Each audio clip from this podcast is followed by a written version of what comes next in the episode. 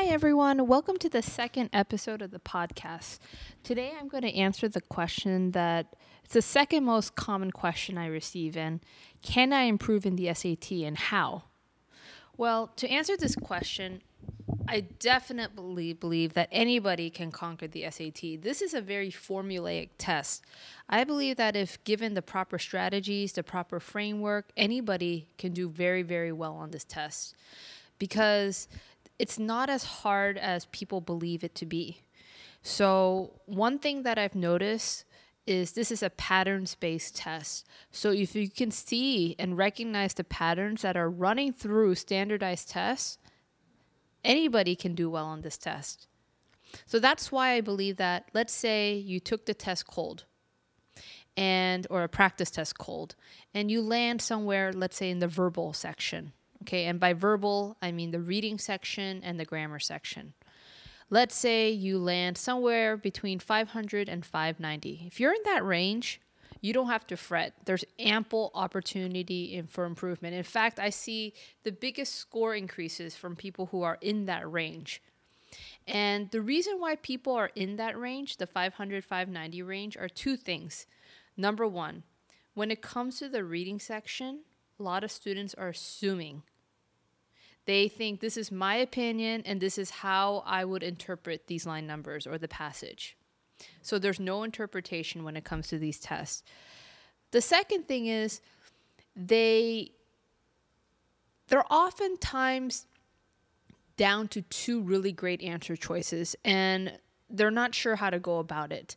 So they'll they'll do a couple things. They'll just make an educated guess or you know, they'll start dwelling and dwelling and they realize, you know, they both seem absolutely correct. So what they'll do is they'll go back to the line numbers, find some keywords, and then if those keywords match up really nicely to the answer choice, like let's say in the answer choice they see the word let's say independence.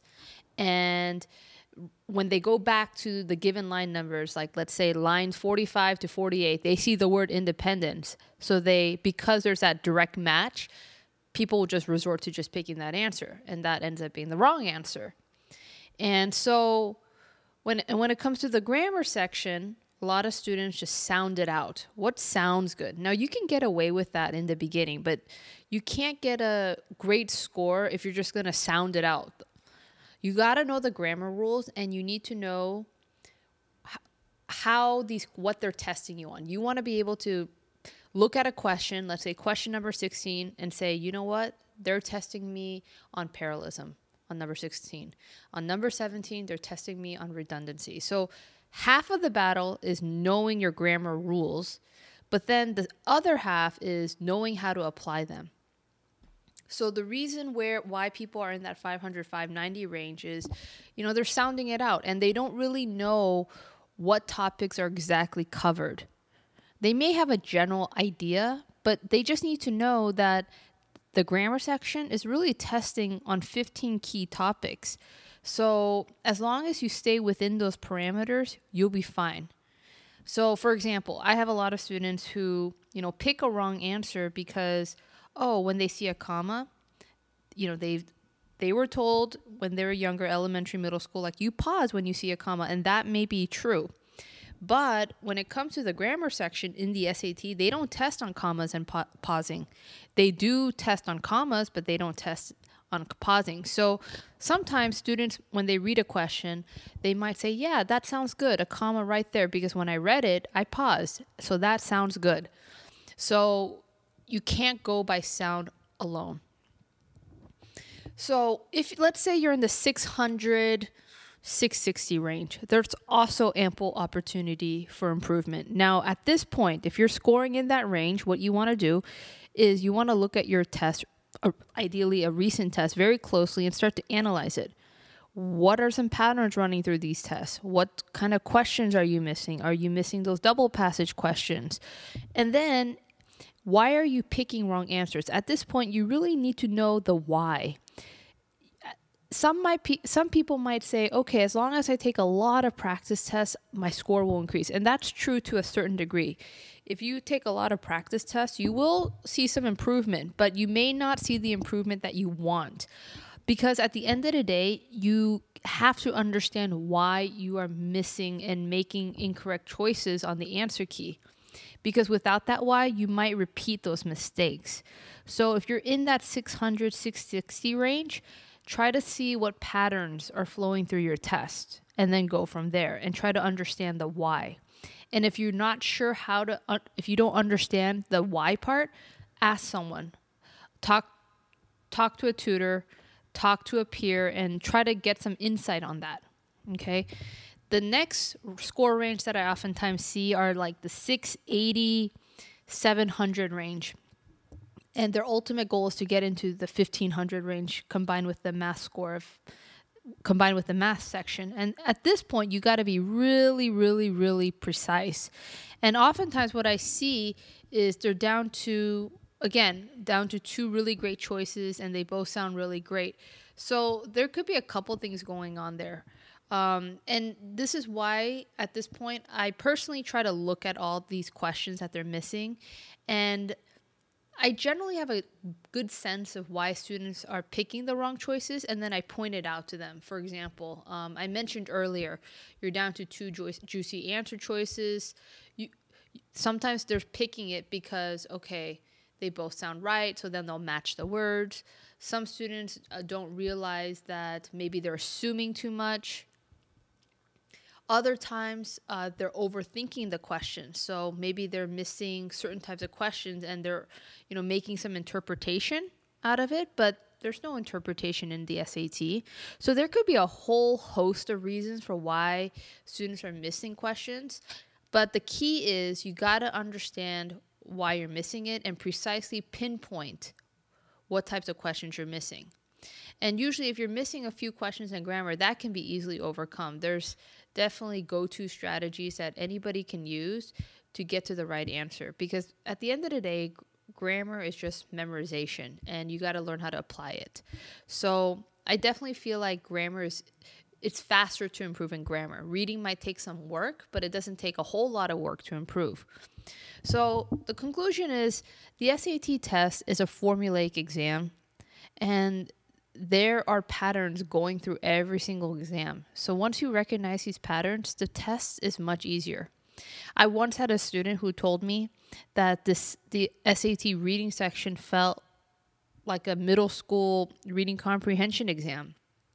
I think that might be an exaggeration, but I think the point he was trying to make is hey, this test wasn't as hard as I thought as long as I know the right approach, I this is this is this is actually quite manageable.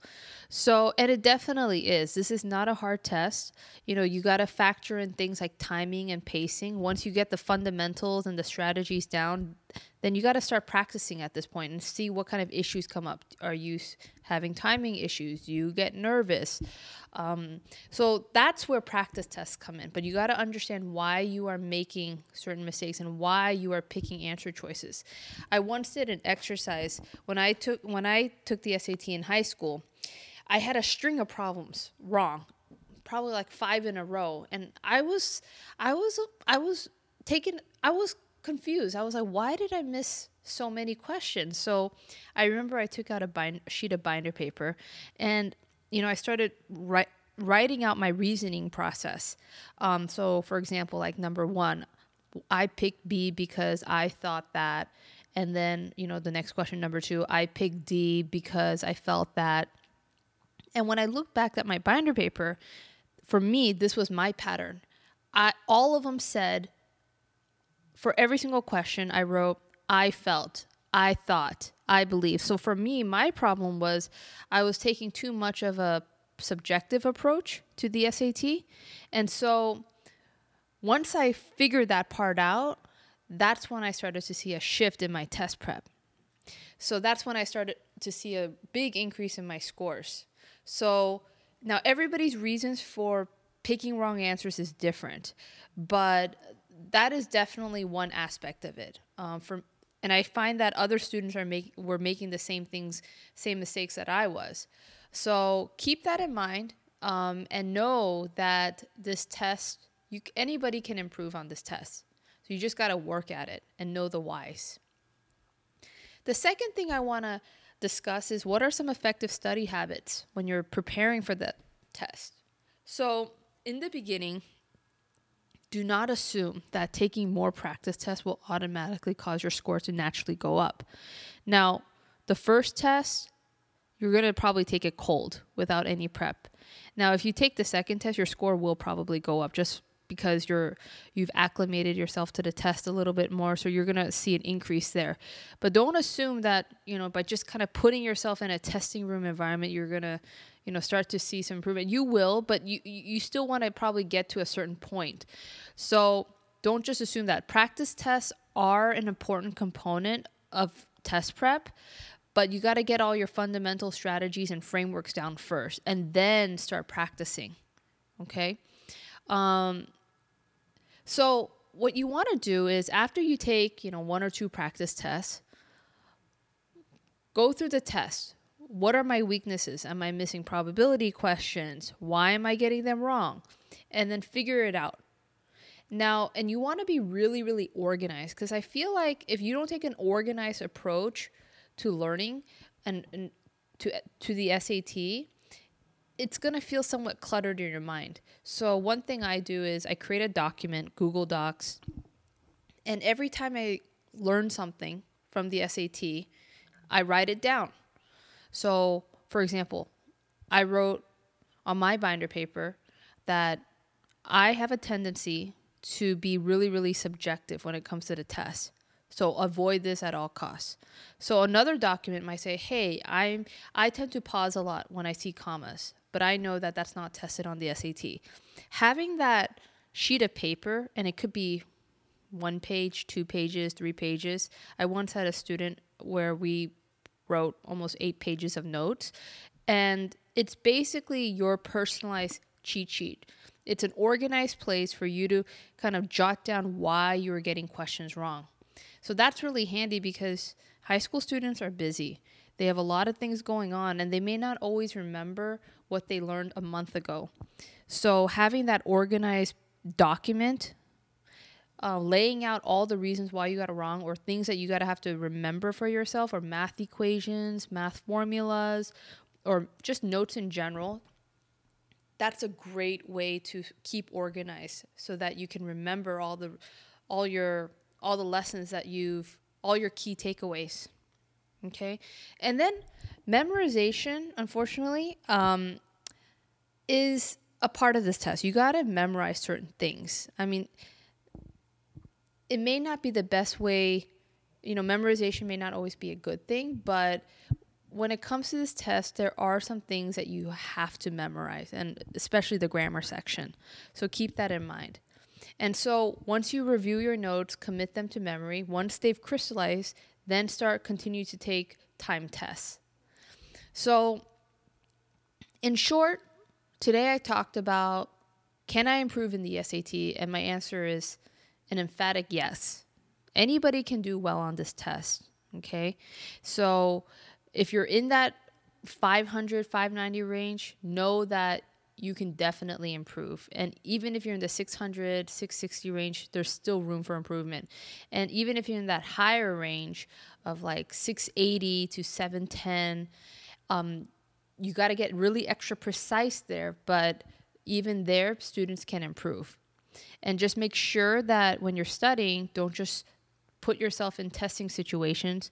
Understand why you are missing those problems. Know Know that. I think that is really the key. And jot them down in a Google Doc or on a sheet of paper somewhere so that you have a list of key takeaways that you can remember as you take more practice tests.